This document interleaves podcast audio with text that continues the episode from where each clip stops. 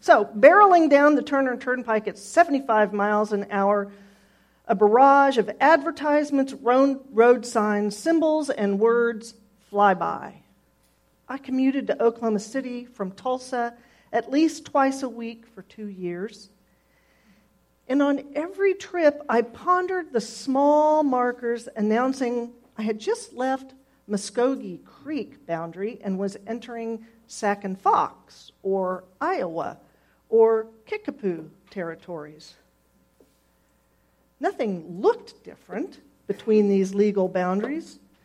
It was all the same rolling, platted by square mile, rural Oklahoma scenery. The landscape changed for me when I began listening to the book Lies My Teacher Told Me. And the author, James Loewen, lo and behold, is a sociologist but also a Unitarian Universalist attending All Souls in Washington, D.C.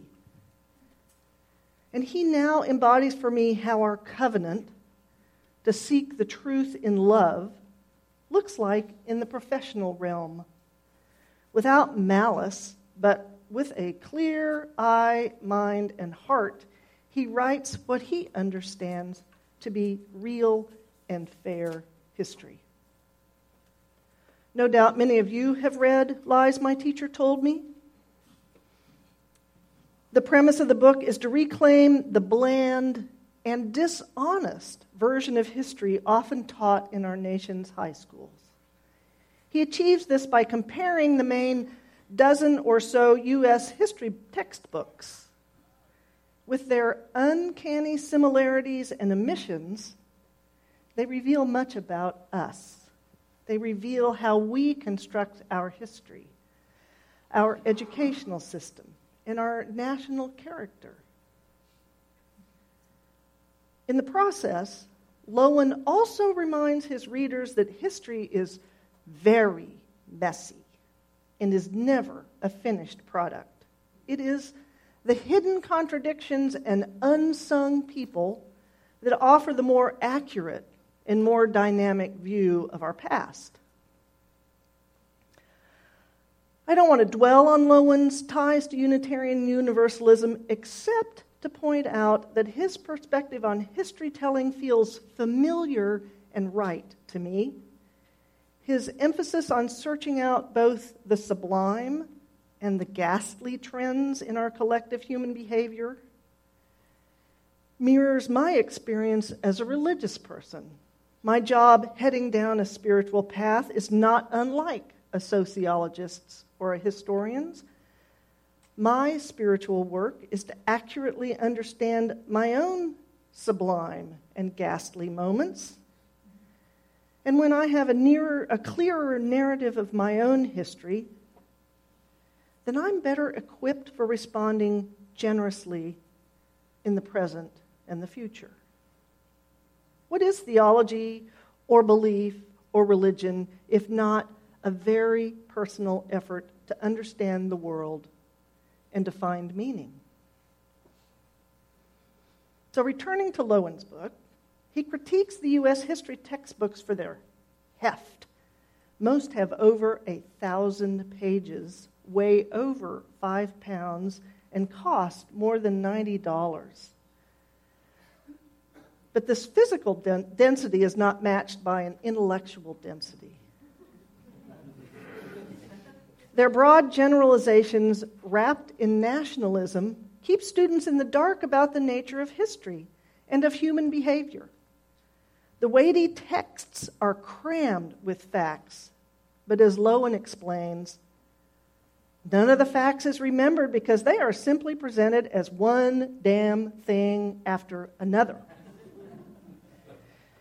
Students exit history without having developed the ability to think coherently about social life. Textbooks also keep students in the dark about the nature of history. History is furious debate informed by evidence and reason. Textbooks encourage students to believe that history is facts to be learned. Quote, from the textbooks. We have not avoided controversial issues announces one set of textbook authors. Instead, we have tried to offer reasoned judgments. End of quote. Thus, removing the controversies. Because textbooks employ such godlike tones, it never occurs to most students to question. As a result of this, most high school seniors are hamstrung in their efforts to analyze controversial issues in our society. Listening to this book, I immediately realized I'd been taught virtually the same insipid history in the same deluge of unrelated facts almost 30 years earlier. Many of you escaped this reductionist version of American history or consciously moved beyond its simplistic depictions. For me, the textbook version of the life and times of Christopher Columbus that was part of today's reading is hauntingly familiar. Not so long ago, I could not have added facts to counteract the textbook string of mythical data points. In fact, I had seen a replica of the Nina and Pinta when it came up the navigable waters in Oklahoma and docked at Muskogee. And at the time, I would have agreed with the textbook descriptions that they seemed like pitifully small ships. Only to read later from the naval historian Pietro Barozzi, the Columbus's ships were fully suited to their purpose. This detail about Columbus's ships is emblematic of the whole story, a myth that accumulates half truths to make Columbus a hero. So we're bothering to look at Columbus and history in church today because Columbus Day is tomorrow. While it is a secular and civic holiday, as Oklahomans who live in what was formerly Indian Territory, and before that, Osage, Kiowa, and Apache Kiowa lands, our present is shaped by that past, both real and myth. Now, I want to be clear now I'm not preaching a sermon that's designed to make you squirm or wallow in guilt. Instead, I'm interested in our being receptive to all history with eyes wide open. Just as all humans are complex, uh, just as humans are complex systems, both saintly and scoundrel in one body, the gathering of our collective history entails a mix of virtue and vile. It is helpful to know that many native and indigenous people in both American continents consider October 14th to be a day of mourning. It is helpful to know why. For example, Columbus did not discover America. Many others had reached the Americas long before 1492. In a sense, and I'm quoting Loewen briefly, Columbus's voyage was not the first but the last discovery of the Americas. It was epoch making because of the way in which Europe responded. Columbus's importance is therefore primarily attributable to changing conditions in Europe not to his having reached a new continent. Over the course of three different voyages, Columbus starts a brutal slave trade. He enslaves 500 indigenous peoples for the Spaniards staying behind and takes another 500 back to Spain. Over 200 do not survive the voyage back. He encourages the rape of women.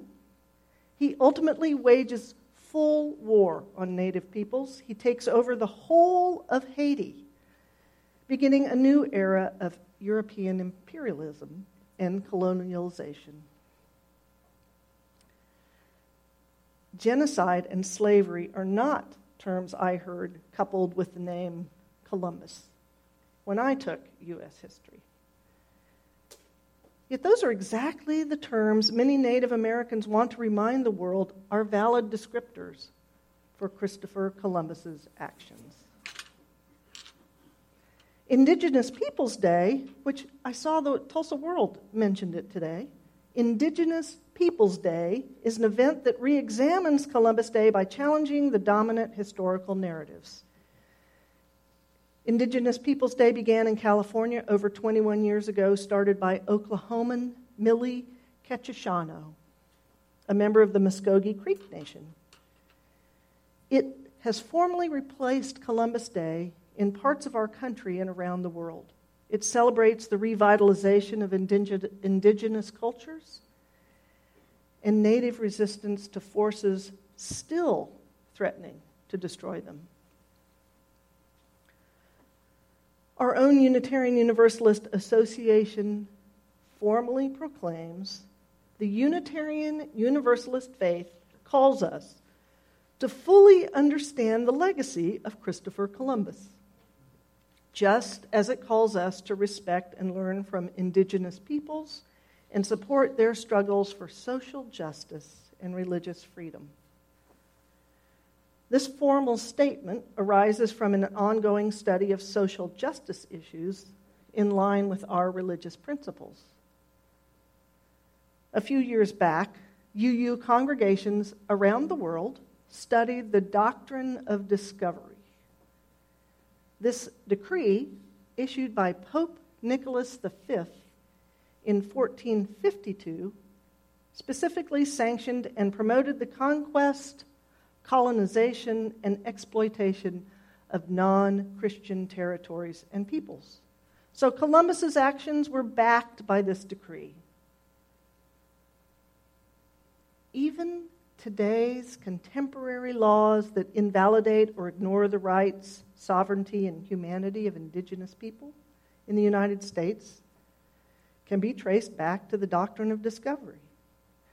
So at the 2012 UU General Assembly, we, we formally resolved to repudiate the doctrine of discovery as a relic of colonialism, feudalism, and religious, cultural, and racial biases, having no place in the modern day treatment of indigenous peoples. Again, the reasons we are discussing this on Sunday morning in a religious setting is because our great covenant requires us to dwell in peace, to seek the truth in love, and to help one another. I'm not calling for us to deny the benefits of Columbus's actions but to fully recognize great harm is also a large part of his legacy. If I preach anything faithfully from this pulpit, I intend to communicate how seldom any situation is black and white. Our task is to make choice in the gray areas. The guide through these gray areas is love and compassion love and compassion for ourselves, and love and compassion for all others. And our covenant is the roadmap. So tomorrow is Columbus Day. It will have all its trappings of a victor's nationalist version of American history. Tomorrow is Indigenous Peoples Day. It will be a revisionist history by those harmed and oppressed by Columbus and all who followed in his conquering footsteps. Both holidays now live side by side. So, moving forward with both views of the past can better inform our own decisions as citizens of our country. Shall we mourn or celebrate Columbus Day? Yes, both. On a more personal level, we will have two formal opportunities to examine our own history as a congregation in the upcoming months. We will be called upon to understand our unique mix of virtue and vile. And as Claudia told you, a skilled and experienced minister from our region is coming to work with us to help plot Hope's future. Reverend Susan Smith has been helping congregations with new ministers do this work for over a decade. So on Friday night, the whole congregation, on November 15th is invited to convene in this sanctuary to, conduct, to, to construct a congregational timeline. We have one on paper, but this is a personal one. What, what was it that was going on? It will be a time for all of us, new and seasoned, to look at hope's history. Together, we'll identify the, the themes, the myths, and even the unwritten rules that emerge from our history. It will be time to name accomplishments, describe our identity, and spell out values. I really encourage you all to come. It'll be fun. The second chance to learn about Hope's history comes in December as we celebrate the church's founding. It will mark the 45th anniversary of being a home to progressive, thoughtful religion. Our Unitarian Universalist message is life saving. So during worship, we will hear from members who started the church and have kept it going. And afterwards, we will party in the fellowship hall. Both of these events are part of making sure Hope Church is a vital community institution in 45, 90, and many years beyond. We have a chance to set our future with clear eyes, minds, and hearts. So, as I whizzed by the boundary markers on the Turner Turnpike, I came to realize their small size does not do justice to the large complex story behind those legislative lines. Their stories began long before that 15th century papal decree, before Columbus set anchor in the Bahamas, and before the forming of a new nation and resettlement of tribes by force. And their stories now include the millions of cars driving down a toll road passing through their tribal borders. The present moment is just as we say every Sunday. We build on foundations we did not lay. We profit from peoples we did not know. We are ever bound in community. May it always be so.